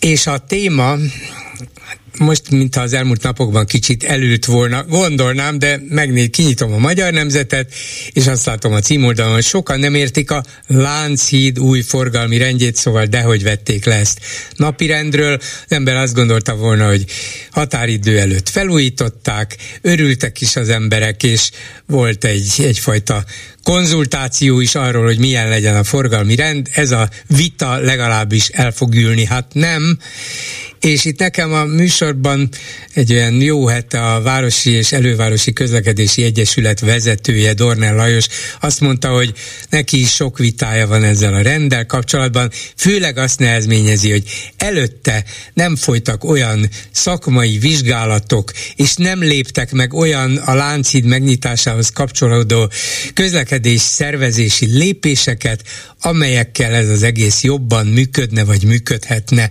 Úgyhogy kíváncsi vagyok arra, hogy a BKK-n belül bár ön nem végrehajtó vezető, hanem az igazgatóság elnöke, de mennyire foglalkoztak ezzel? Hát feltételezem, hogy amikor egy ilyen nagy vitákat és politikai vitákat kiváltó ügy zajlik, akkor végignéznek minden lehetséges megoldást. Rosszul feltételezem? Nem, abszolút jó a feltételezése, bolgár úr. Valóban, valóban ez történt, és nem egy alkalommal, hanem több alkalommal, hiszen ha egy picit visszamegyünk az időben, valamikor 19 december 2020. január környékén vált először világossá, hogy komoly problémák vannak a Lánchíd műszaki állapotával. Akkor született az a döntés, hogy bizonyos súly fölött gépjárművek nem mehetnek a, a hídra már akkor folytak elemzések arról, hogy ha korlátozni kellene a gépjárműforgalmat szélesebb mértékben a, a hídon, akkor annak milyen következményei lennének. Aztán pedig amikor ö, kiderült a közbeszerzés eredménye, és neki lehetett látni a kivitelezésnek, akkor újra elemzések folytak arról, hogy milyen közlekedés szervezési lépéseket kell tenni annak érdekében, hogy a kieső hídkapacitás az ne okozzon gondot a, a, a városban. Ráadásul emlékszünk, hogy ez egybeesett azzal, amikor a, amikor a hármas metró középső szakaszának felújítása zajlott, tehát egy, egy másik nagyszabású építkezés és ennek összes közlekedési következménye, és aztán, ahogy közeledtünk az időben a, a beruházás befejezéséhez, először ahhoz az időponthoz, amikor a, a hídpályát meg lehetett nyitni, aztán pedig most a, a, a végleges megnyitáshoz, akkor újra és újra elemzések készültek. Ezek az elemzések egyébként egy úgynevezett egységes forgalmi modell, egy ilyen nemzetközi módszertan alapján kialakított modellben történnek, ami nagyon jól előrejelzi azt, hogyha bizonyos helyeken beavatkozás történik a városban, akkor annak máshol milyen következményei lesznek, hova terelődik át a át a forgalom, tehát nagyon komoly elemzések voltak. Egy kérdést valóban nem vizsgált a BKK, az pedig éppen a VEKE javaslata volt, hogy hídvámot uh-huh. kellene bevezetni, magyarán fizessenek azok, akik át akarnak menni a, a Lánchídon. Ezt nem vizsgálta a BKK azért, mert egy ilyen intézkedést ma a jogszabályok nem tesznek lehetővé, néhány évvel ezelőtt, amikor Tarlós féle városvezetés foglalkozott a dugódíjjal, akkor a, akkor a kormánytöbbség gyorsan hozott egy olyan törvényt, ami mindenféle ilyen megoldást lehetetlenné tett. De a jogszabályi tiltáson túl is úgy gondolták a BKK szakemberek szerintem egyébként helyesen, hogy egy ilyen intézkedést egyetlen hídon biztos nem szabad, nem is észszerű bevezetni. Tehát ezen kívül mindenféle lehetőséget ö, néztek, és az alakult ki, amit egyébként a tanulmányoktól függetlenül az élet maga bebizonyított, hiszen ha visszaemlékszünk, majdnem két éven keresztül egyáltalán nem lehetett közlekedni a hídon, tehát most tökéletesen lehetett látni, hogy mi történik akkor, ha a hídon nincs gépjármű közlekedés, és nem omlott össze a város közlekedése, nem alakultak ki súlyos, súlyos dugók, azért, mert eleve nagyon kicsi a Lánchíd kapacitása, kétszer egy sáv, ezt jól, ezt jól tudjuk. Én egyébként, és ez az utolsó mondat így a bevezetőben, természetesnek tartom, hogy ezzel kapcsolatban még mindig vannak viták. Egy jelentős változás a város közlekedésében, az természetes módon különböző véleményeket generál. Sokan egyetértenek vele, és mindig lesznek olyanok, akik ezért vagy azért nem értenek vele egyet, és biztos nekik is vannak jó érveik. Biztosan. Hiszen ez nem egy fekete-fehér dolog, de úgy gondolom, hogy a, hogy a fenntarthatóbb város, az élhetőbb belváros, az ezt igényli. És nem csak egy, hanem több hasonló lépést is a jövőben. Húha, ezzel a több hasonló lépéssel kinyitott egy másik ajtót. Milyen lépésekre kell gondolnunk? A más hidakra is? Nem, nem, nem, nem. Hát ugye szó van a rakpart átépítéséről, nyaranta az alsó rakpart egy részén nincs autóforgalom, ez is abba az irányba mutat, a bicikliutak építése is abba az irányba mutat. De egyébként, ha egy picit tovább gondoljuk a Lánchíd dolgát, a Széchenyi tér, valamikori Roosevelt tér, József Attila utca tengely. Hát ha nincs gépjármű forgalom a, a Lánchídon, akkor ezt át lehetne adni a budapestieknek, akkor ebből egy szép, élhető teret lehetne alkotni. Persze nyilván nem véletlen, hogy a, hogy a kormány egy döntéssel egy éjszaka elvette a fővárostól ezeket a területeket, és így most a főváros nem tudott lépéseket tenni, mert abban is igaza van egyébként azoknak, akik kritizálják a Lánchiddal kapcsolatos döntést, hogy ehhez kellenének kapcsolódó kapcsolódó lépések. Persze, a BKK is így gondolja, a főváros vezetése is így gondolja, mert akkor lenne igazi, hogyha József Attila utcán végig egy csillapított forgalom lenne, ha nem lenne körforgalom a, bocsánat, ha nem lenne körforgalom a, a Széchenyi téren, de hát ehhez az kéne, hogy, hogy a főváros kezébe kerüljön vissza, oda, ahova egyébként való ez a, ez a néhány fontos közterület. Hát lehet, hogy a következő évi önkormányzati választáson majd e körül is forognak a viták, és lehet, hogy a kormányoldal vagy a Fidesz oldal ráerősít, hogy karácsony és bandája ki akarja tiltani az autókat a, a városból, de legalábbis a belvárosból el akarja tőlünk venni a rakparti utakat, a fontosabb tereket, főutcákat, már pedig, és ebben van igazság azért, itt is a hallgatók gyakran hozzák elő, hogy Budapesten azért nehéz dolga van az autósoknak is, és hogyha például nem lesz észak-déli irányban rakpart, rakparti út, akkor merre felé menjenek, hova menjenek, vagy tegyék le az autót, hát tudjuk ez jó válasz sokaknak és sok esetben, de van akik számára nem elfogadható. Bizonyosan ezzel nem csak Budapest, hanem a világ szinte valamennyi nagyvárosa küzdik.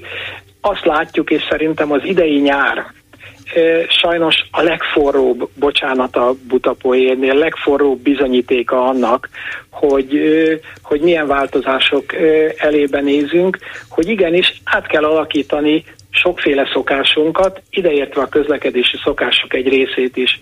De nehogy azt gondolja bárki, hogy a főváros vezetése vagy a BKK az drasztikus, erőszakos, kényszerítő jellegű lépésekben gondolkodik. Ellenkezőleg azon dolgozunk, hogy javítani lehessen a közösségi közlekedés szolgáltatási kínálatát. Talán sokan emlékeznek, az érintettek bizonyosan arra, hogy a híd átadása után nagyon gyorsan a BKK korrigálta néhány busz ö, útvonalát, nyitott egy új buszjáratot, és ezzel egy új közösségi közlekedési lehetőséget teremtett azoknak, akik Buda középső részéről akarnak a Lánchíd irányán keresztül például Pest északi része felé közlekedni. Azért szerzünk be új buszokat, Azért dolgozunk azon, hogy hogyan lehetne a hálózat alakításával javítani a kapcsolatokat a fővárosban. Ezért ö, vezettük be a Budapest Gót, és ö, csinálunk digitális fejlesztéseket. Tehát a fő irány az, hogy a közösségi közlekedés váljon vonzóbbá. Legyen egy olyan alternatíva, ami nagyon sokak számára olcsó, nem változnak a bérletek árai, és színvonalas ö, szolgáltatás nyújt. Persze tudjuk, hogy milyen helyzetben van a főváros, most pénzügyi, pénzügyi helyzetben, tehát a lehetőségek korlátozottak, de még ilyen korlátok között is úgy gondolom nagyon sok minden történt annak érdekében, hogy érdemesebb legyen közösségi közlekedéssel utazni, és akik ma a Lánchidon keresztül közösségi közlekedéssel járnak, azok tudják, hogy mennyivel gyorsabban és kényelmesebben tudják ezt megtenni, mint amikor személygépkocsik is jártak a hídon. Lehetséges, hogy a Lánchíd új forgalmi rendje végül is nagy siker lesz, és a következő egy év bebizonyítja, hogy érdemes volt ezt a kockázatot vállalni, mert az emberek többsége elégedett vele. De mi van, hogyha mégsem? Ez el van döntve, hát ha nem is egy életre, de hosszú évekre, egy, egy, egy év mondjuk próbaidő után biztos, hogy nem fogják visszavonni akkor sem, hogyha esetleg egyre többen elégedetlenkednek?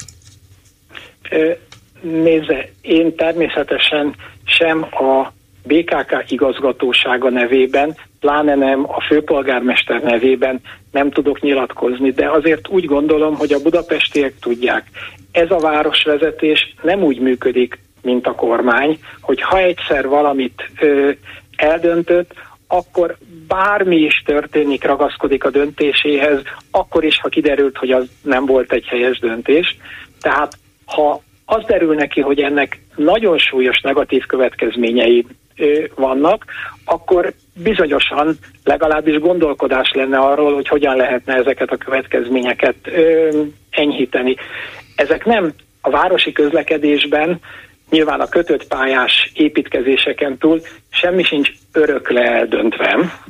Ezeket, ezeket lehet, lehet korrigálni, de szerintem nem ez van napi renden, hanem az, hogy ha kell, akkor csináljunk korrekciós lépéseket, például a buszok menetrendjében, például a buszok ö, útvonalában.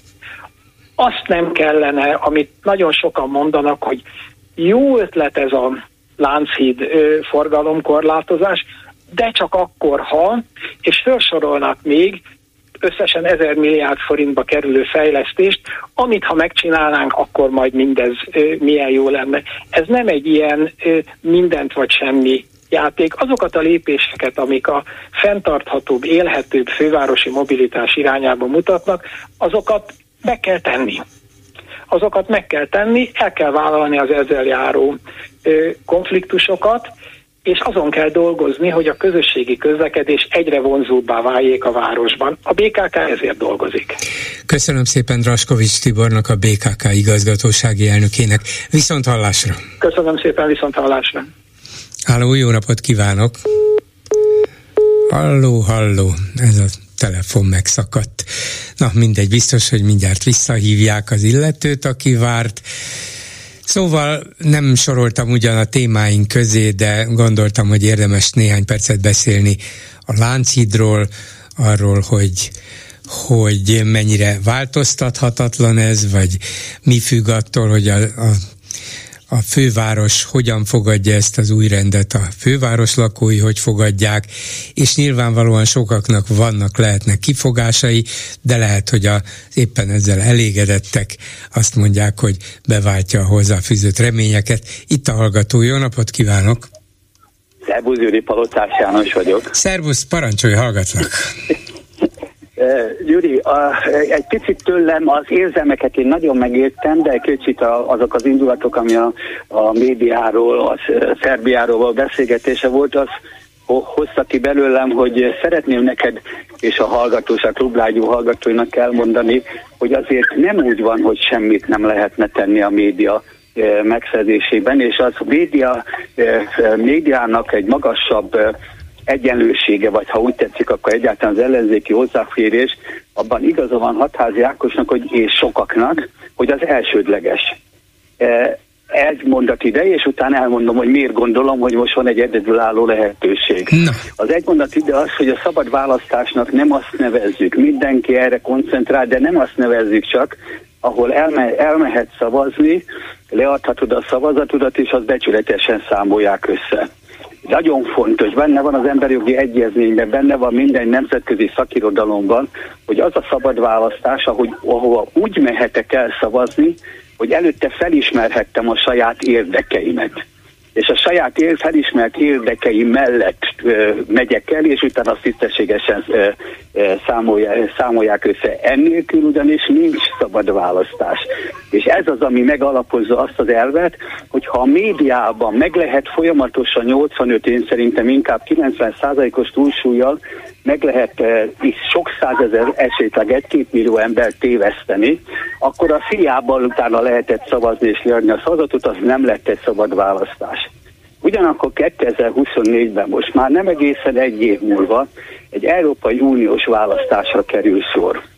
Az uniós választás e, e, esetében fel sem merülhet annak a gondolata, hogy az Unió nem követelheti meg a nemzetállamtól, hogy a választás a szabad választás legyen. Tehát megfeleljen a választásoktól elvárt, nemzetközileg, szakmailag minden szempontból elvárt uh, körülményeknek, az azt megező körülményeknek. Én szerintem a nemzeti választásban semmi nincs igaz annak az uniónak, azt mondja, hogy az egy nemzeti szabályozás, mert minden magyar állampolgár egyben uniós állampolgár is. De az unió választáson ott egészen biztosan kimondhatja az Európai Unió parlamentje és bizottsága és kötelezettségszegési eljárásban is, kimondhatja, hogy ha nem biztosítja a szabad választás feltételeit a magyar kormány, akkor nem fogadja el az uniós mandátumokban, a megszerzett mandátumokat a tagállamban. Tehát most lehetne most uh-huh. össze kellene fogni a civil szervezeteknek is, de az összes ellenzéki pártnak és az Európai Unió Bizottságánál egy sürgősséggel indított eh, ezt panasznak nevezik, de a panasznak az a lényege, hogy arra szólítja föl a, az Európai Unió Bizottságát, hogy indítson el egy kötelezett szegési eljárást a magyar állammal szemben, és ott fogalmazza meg, hogy mi az Európai Uniós választásnak a feltétele, milyen média hátteret kell biztosítani, milyen pénzügyi hátteret kell biztosítani az egyenlőség, tehát az információ hozzáférésében is, hogy az állam állami pénzekkel azt megelőző hat hónapos időszakban állami propagandát nem folytathat. Tehát ezt nagyon szépen össze lehet szakmailag foglalni, valamennyien ismerünk ennek a fő tartalmi elemeit, és megkövetelni az Unió Bizottságától, hogy szólítsa fel erre a magyar államot, indítson egy kötelezettségszegési eljárást. És annak kapcsán azt is mondja ki, hogy ha ez, a, ez nem hajtja végre, ha, ez, ha nem biztosítja, hogy például ugyanúgy szavazhassanak az Unióban a magyarországi lakhelyen rendelkezők, mint a levélszavazatok formájában. Tehát nem lehet, az sem el lehetetleníteni, hogy hogy jutok el tehát egyelő feltételekkel eljutnom a szavazó helységig. Ezeket most megkövetelhetnénk. De már késő most is egy picit, mert amíg ez keresztül megy a rendszeren, az igényelne egy évet. De a 11 hónap az még nem akkora késedelem. Ezt most meg kellene csinálni, és semmi jogi akadálya nincsen, Ráadásul egyértelműen biztos vagyok benne, hogyha ez egy ellenzéki politikai pártoknak az egységes fellépése az Európai Bizottsághoz való fordulása lenne, akkor ebben az esetben be is következne az unió hatékony fellépése. Uh-huh. Ez négy évenként áll rendelkezésünkre. Igen, ez na- na- választás... nagyon, jó, nagyon jó elképzelésnek hangzik. Itt megpróbáltam ízlelgetni közben, ahogy mondtad, és, és bár tudjuk, hogy ezek a kötelezettségi szegési eljárások elhúzódnak évekig, és aztán bíróságig is eljuthatnak, és ott is éveket vesz igénybe, de talán éppen a jövő évi európai választás miatt hogy lehet valamit csinálni. Nagyon megtisztel, de engedd meg, hogy beavatkozzak. Nem kényszerű. Mindenhol létezik az Európai Emberjogi Bíróságon is, de most az, ezt csak példaként mondtam, az Európai Unió Bizottságában is, és az Európai Unió Bíróságán is létezik soron kívüli eljárás. És ezt lehet indokolni. Tehát, hogyha ezt a beadványt úgy adom be, hogy ez most lesz a választás. Magyarországon nem biztosított az Európai Uniós választásokon az Unió által elvárt, az emberi jogok által elvett szabad választási szabályok. Igen, igen, és igen. azok nem tudnak érvényesülni, ha mondjuk jövőre hoznak belőle döntést semmilyen akadálya nincsen, sem a bíróságon, de ugye az, az akkor van, hogyha a magyar állam a bizottság felszólításának nem tesz eleget, az ugye szankcionál, és a szankcionálásnál megy az Európai Unió Bíróságához, de itt ennél erős szankciók vannak. Tehát azt lehet mondani, az Európai Unió nyugodtan mondhatja a parlamentjében, ahova egyébként egy petíciót is be lehet adni, tehát nyugodtan mondhatja a parlamentjében, hogy ha nem szabad a magyar e, e, uniós választás, akkor nem ismeri el azokat a mandátum arányokat, amely a magyar választáson kialakul. Igen. És ezt lehetne követelni. Igen, most, ezért mondom, hogy, és ezt a, ezzel akartam befejezni, hogy most, nagyon is, nagyon is megfontolásra alkalmasnak tartom ezt a javaslatodat, mert lehet, hogy ezzel valóban lehet valamit kezdeni, még akkor is, hogyha eddig az Európai Unió nem így működött, de hát Magyarország szerintem egészen új fejezetet jelent az uniós viszonyokban. Teljes mértékben egyetértek, meg azban is, Zsuri, hogy egész szakmailag és jogilag egészen biztos vagyok abban, amit elmondtam. Ez az én szakterületem, ezzel én foglalkozom. Egész, ettől még egy bürokratikus uniós bizottság esetleg ezt keresztül buszhatja, és nem csinálja meg. De hogy nem próbáljuk meg. Tehát az egy, mikor itt van egy ilyen egyedül lehetőség. Én ezt már publikáltam, a saját eh, Facebook és eh, YouTube csatornán erről konkrét kif, hosszabb kifejtést is tett, eh, tettem, de hát a klubrádió ti, te, azokat én tiszteletemet is bírjátok, annak a nagyobb a hatékonysága. Ezért most visszaértem vele, mert témába hoztátok, és itt is elmondtam. Nagyon jó, én pedig tovább fogok menni ezen az úton. Remélem, hogy van miért, és van értelme, és lesz következménye. Jó, nagyon köszönöm, hogy hívtál. Köszönöm, szervusz, köszönöm, viszont kívánom. A Rádió hallgatójának is neked megkülön. Köszönöm jó? szépen, köszönöm, szervusz. szervusz és a Facebook oldalon mit írnak a kommentelők, Lőrinc Saba. Szia Gyuri, köszöntöm a hallgatókat. A kormány és Karácsony Gergely közt létrejött úgymond megállapodással kapcsolatban sokan felhívták a figyelmet, hogy ez még nem lefutott kör. Új szint a kormány és a főváros kommunikációjában. Az eddigi be nem tartott szóbeli ígéreteket ezután néhony, néhány hónappal később írásban is megerősítik.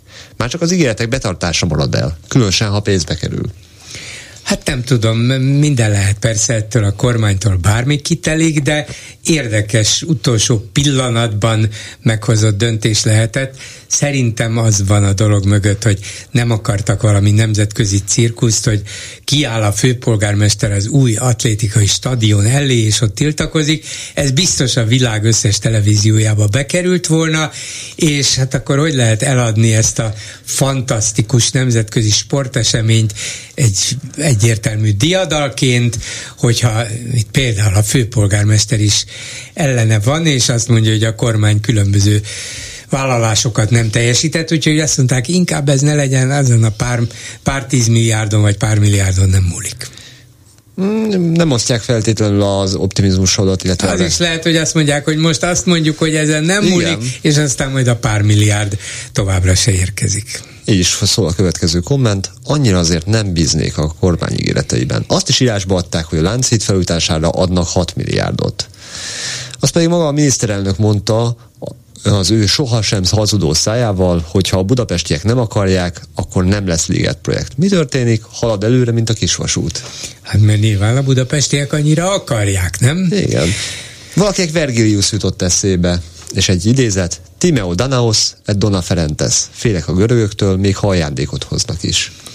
Hát igen. Igaz, hogy az a trójai falu görög, esetében görög volt. miniszter. Jó, Szégyen, ami Szent Gotthardon folyik, pláne ennyi ideje, azért elbeszélgetnék a higiéniás orvossal, meg az igazgatóval, hogyan lehet ilyen körülmények között elvégezni a munkát, enni, a toaletre menni, kész fertő. Azért a dolgozók is felháborodhattak volna. Én egyszerűen nem értem azt, hogy létezik poloska, nyilván ilyen helyeken ez előfordul, akár nem is ritkán, de hogy idáig fajuljon a dolog, hát ez, ez egyszerűen felfoghatatlan, ez lehetetlen, nem? és mégis lehet. És, és ahogy én emlékszem, nem csak egy ágyat érintett, hanem az összeset. Hát nem is lehet, hát, nem, hát azt, ez, azt a videót látva, meg fényképeket látva, ez nyilvánvaló, hogyha e- egy embert ennyire el, el tudnak lepni, akkor, akkor van ott másik, meg harmadik, meg tizedik ember is. Augusztus 20-án Erdogán török elnök részt vesz a budapesti ünnepségeken. Innen kérdezem, elnök úr, megmondja már végre, hogy meddig kell még haragudni a belügyeibe beleszólást nem tűrő szuverén fidesz KDNP frakciónak a svédekre? Lehet, hogy egyeztetnek erről is. És azért szép lesz, amikor a Szent Jobb körmeneten is részt vesz adott esetben a török elnök. Nem tudom, mint fog részt venni, de nyilván a magyar állam születése, és aztán a 150 éves török uralom. Azért ez érdekes. Igen, ne? igen, meg lehet emlékezni sok minden. Igen, igen. Kínos kérdésekre pláne alkalmas a dolog. Ennyi lett volna a komment szekció. Köszönöm szépen, és egy hallgató betelefonáló a vonalban. Jó napot kívánok!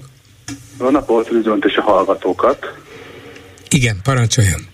Na, míg itt vártam közben a Facebookosok rám vettek egy kört, én pont ezt akartam felhozni, hogy ahogy a, megígérték a Láncidra is a 6 milliárdot, és utána perre ment a főváros, a bíróság azt mondja, hát az ígéret az nem perelhető, nem végrehajtható, meg az jogilag nem ér semmit, tehát Orbán Viktor szóval nem ér semmit.